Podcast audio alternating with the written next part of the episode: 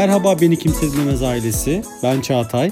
Bugün sizlere kurabiye hırsızı pasajını okuyacağım.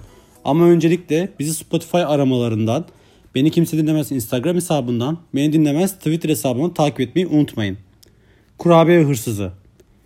Bir gece kadının biri bekliyordu havaalanında, daha epeyce zaman vardı uçağın kalkmasına.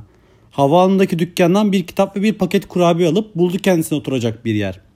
Kendisini kitabına öyle kaptırmıştı ki yine de yanında oturan adamın olabildiğince cüretkar bir şekilde aralarında duran paketten birer birer kurabiye aldığını gördü.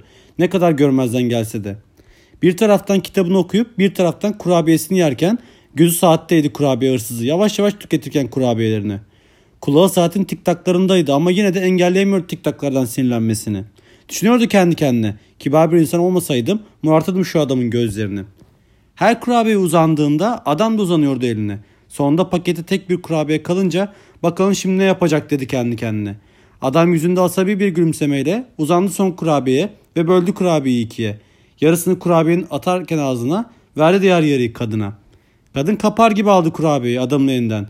Ve aman tanrım, ne cüretkar, ne bir kaba adam, üstelik ne teşekkür bile etmiyor. Anımsamıyordu bu kadar sinirlendi hayatında. Uçağının kalkacağı anons edilince bir iç çekti rahatlamayla. Topladı eşyalarını ve yürüdü çıkış kapısına. Dönüp bakmadı bile kurabiye hırsızına.